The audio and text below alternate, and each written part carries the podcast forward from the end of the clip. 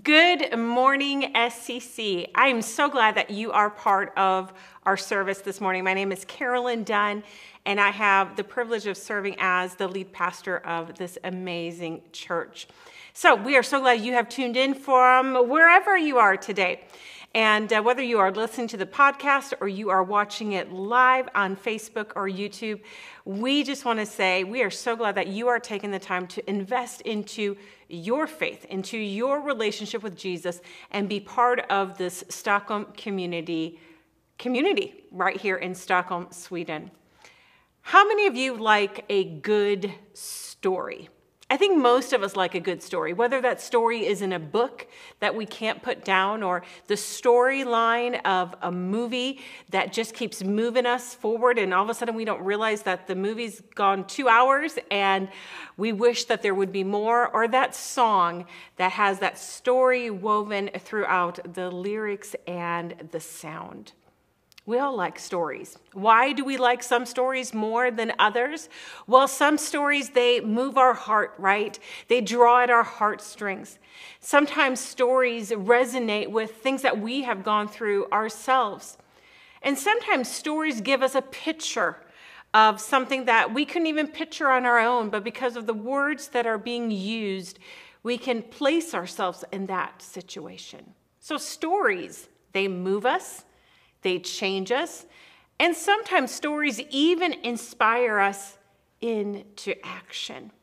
Well, we are kicking off a brand new series this morning, and we are going to be talking about the parables that Jesus taught to his disciples and to the people who would come and follow him along the countryside. We want to think about his parables in this way that the parables teach us how to act, think, and lead like Jesus. Now, there are a couple of things that are a little bit tricky about parables. You see, parables are not just simple stories.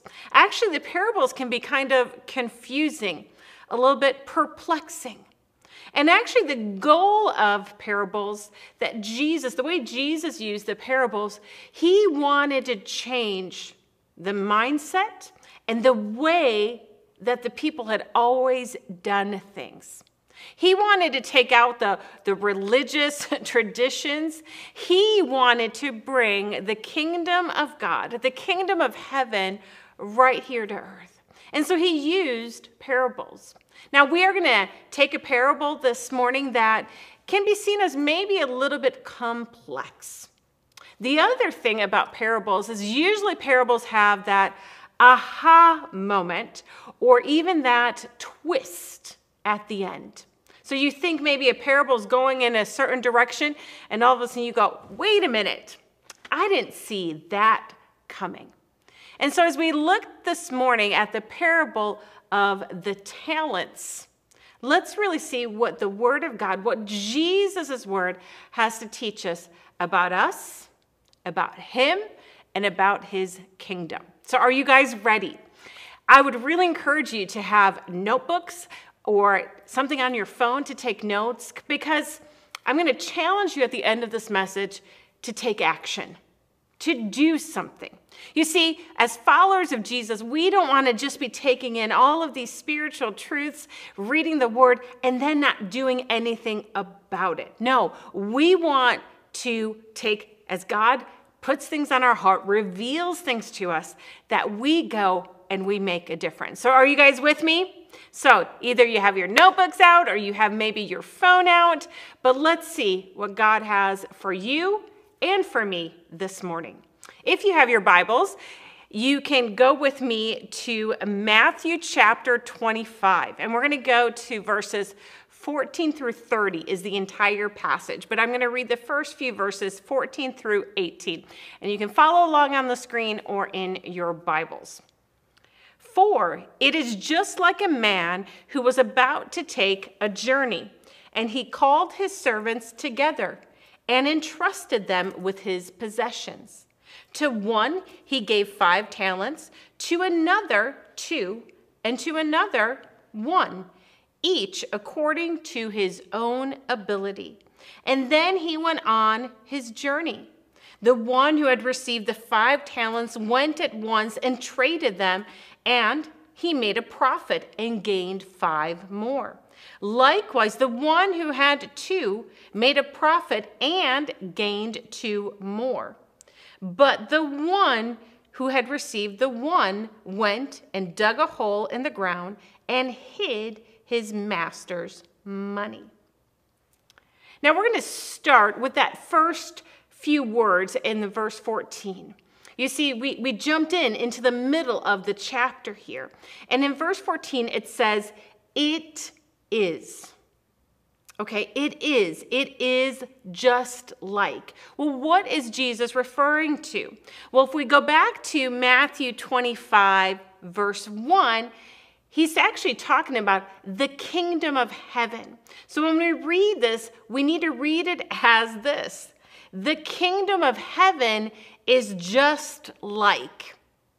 And you see, the kingdom of heaven that is the central theme around all of the parables that Jesus taught. You see, the focus is bringing the kingdom of heaven right here to earth. And so we see through these parables that Jesus' priority and God's priority and the Holy Spirit's priority is the kingdom of God. We see that in the Lord's Prayer in, in Matthew 6, chapter 10. And we, if we know the Lord's Prayer, we're familiar with these words Your kingdom come, your will be done on earth as it is in heaven.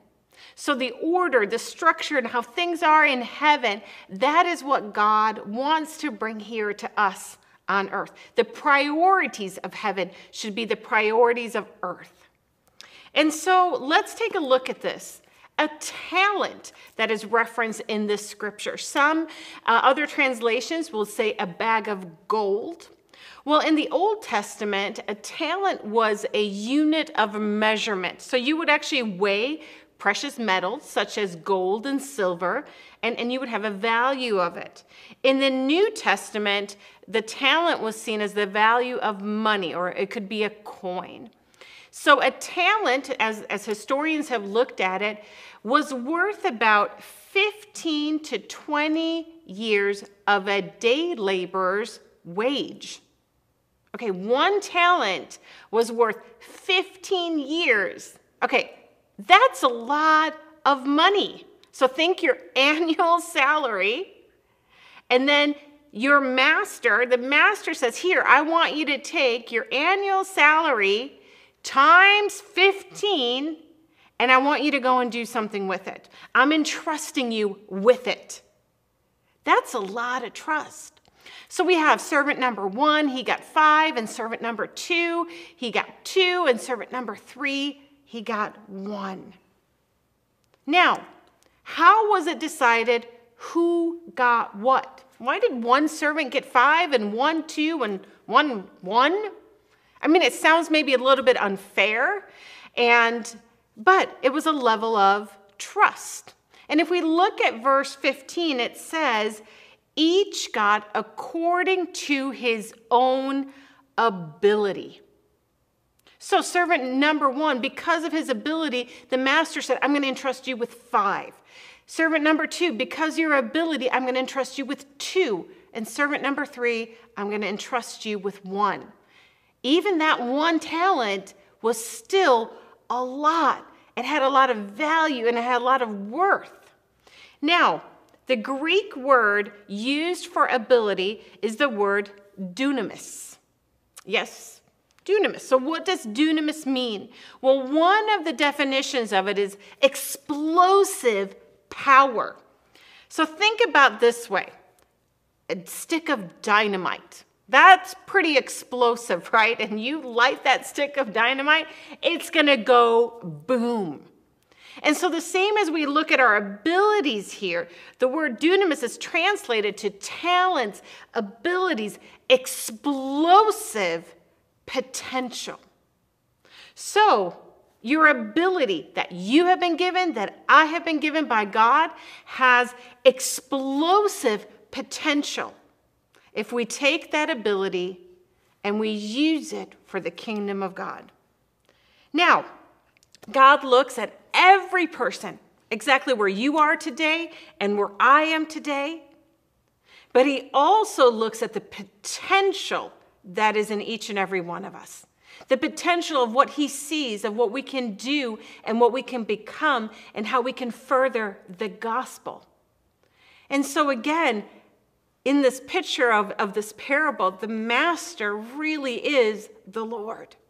As he entrusts us with things, as he gives us opportunities, and he gives it to us not just because of what we can do today, but the potential of what we can do. Now, that is super exciting. Now, the bottom line is this God wants to expand his kingdom, and he wants to expand his work. And what do I mean by that? I mean that he wants to reach every single person on this earth with his love. He wants His presence to fill their life. He wants the Holy Spirit to guide them and to lead them. He wants to expand the kingdom of God, and He is looking for workers. He's looking for men and women who say, I want to be a part of what God's doing. I want to be part of something that is bigger than myself. And so God says, You have accepted my son Jesus as your Lord and Savior. Guess what? I have a work for you to do. Now, that work may be in a school, it may be in your home, it may be in the place of business, it may be in your neighborhood, but God's got something for you to do. And the question is, Will you take the abilities that God has given you and do something with it? Well, I hope so, because that is how God will expand the kingdom. Now, we have to be careful to not get stuck in the comparison trap, right? It is so easy. We look at other people and what they can do and their abilities and even opportunities that they receive. And we go, Well, I wish I could be like them. I wish I could be that type of leader. I wish I could serve like them. I wish I had their sense of humor or their outgoingness. And we tend to diminish our own ability and our own worth when we do compare. Because we all know this comparison, we never compare our strengths to someone else's weaknesses. No, we compare our weaknesses to someone else's strengths, which guess what? It makes the gap between us even bigger.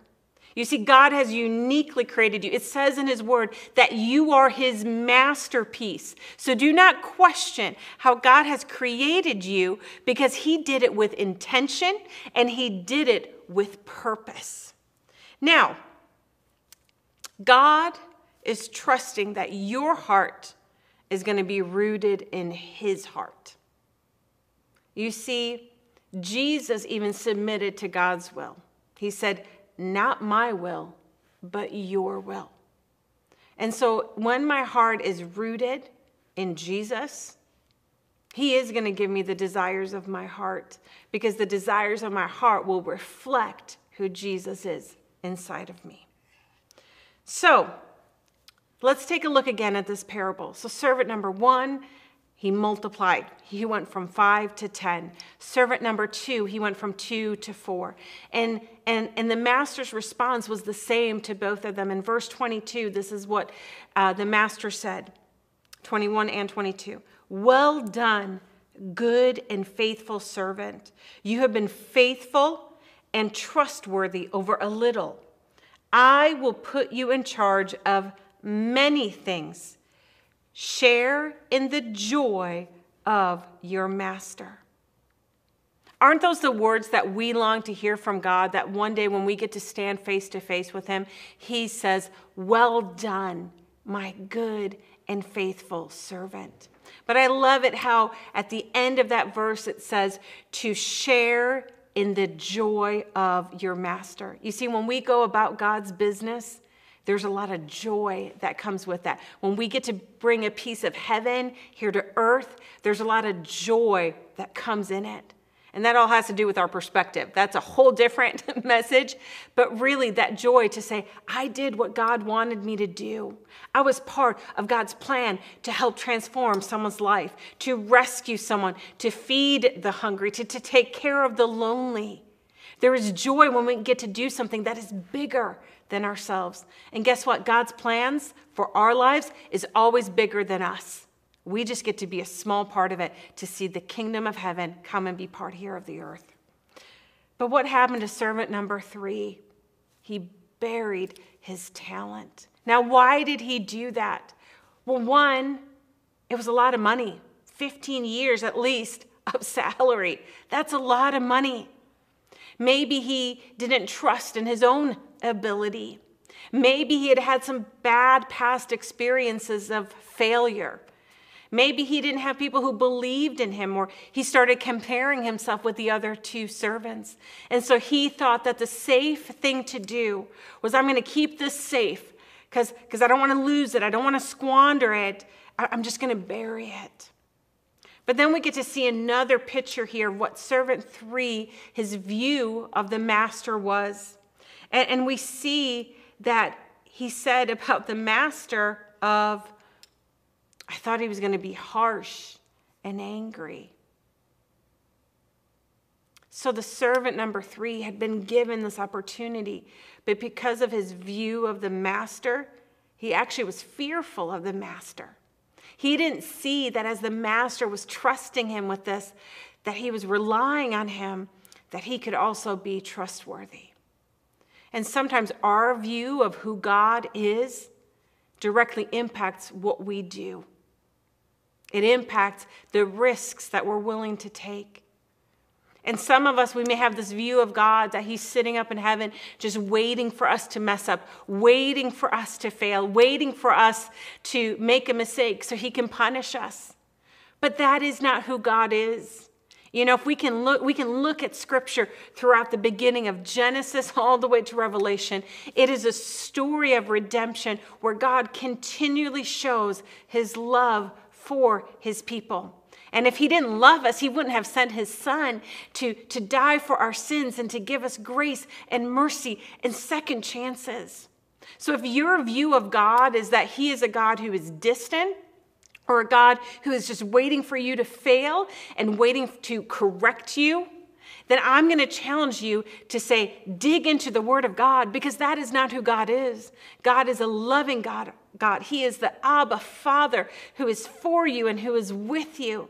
Now, He does send His Holy Spirit to guide us and to lead us and to correct us. But the way that He does that, it says in Scripture, it is His loving kindness that leads us to repentance. It's God's kindness that helps us to see, oh, wow, this is an area of my life that you know what? It's not the best for me. So, God, I'm going to say I'm sorry for having this mindset, for speaking these words, for living this way, and I'm going to realign my life with your word.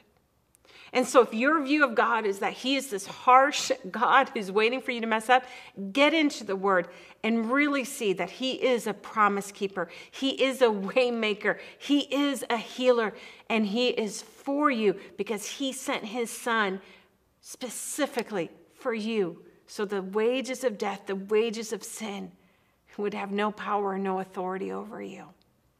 Now, our theology of how we view God impacts our relationship with Him.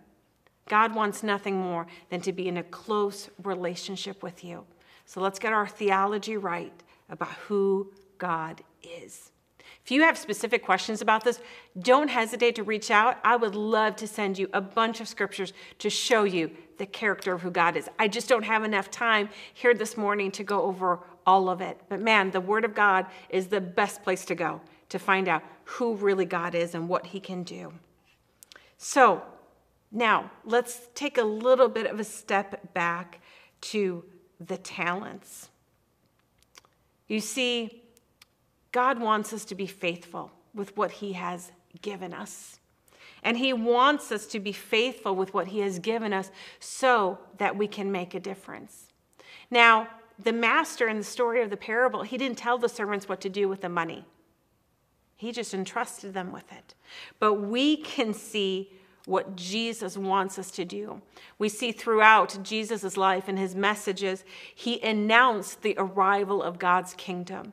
And he announced the arrival of God's kingdom by feeding the hungry, curing the sick, blessing the meek and serving the least. So, as God has given us these talents, these abilities, guess what we get to do? We get to preach the gospel to this entire world. And we do that through words, but we do it even more so through actions. Are we feeding the hungry? Are we clothing the naked? Are we taking care of the orphans and the widows? Are we doing things that are in the priority of God's heart? We all want to hear at the end, well done, good and faithful servant. We need to use all that we have for the kingdom of God. All that we have. All that we have.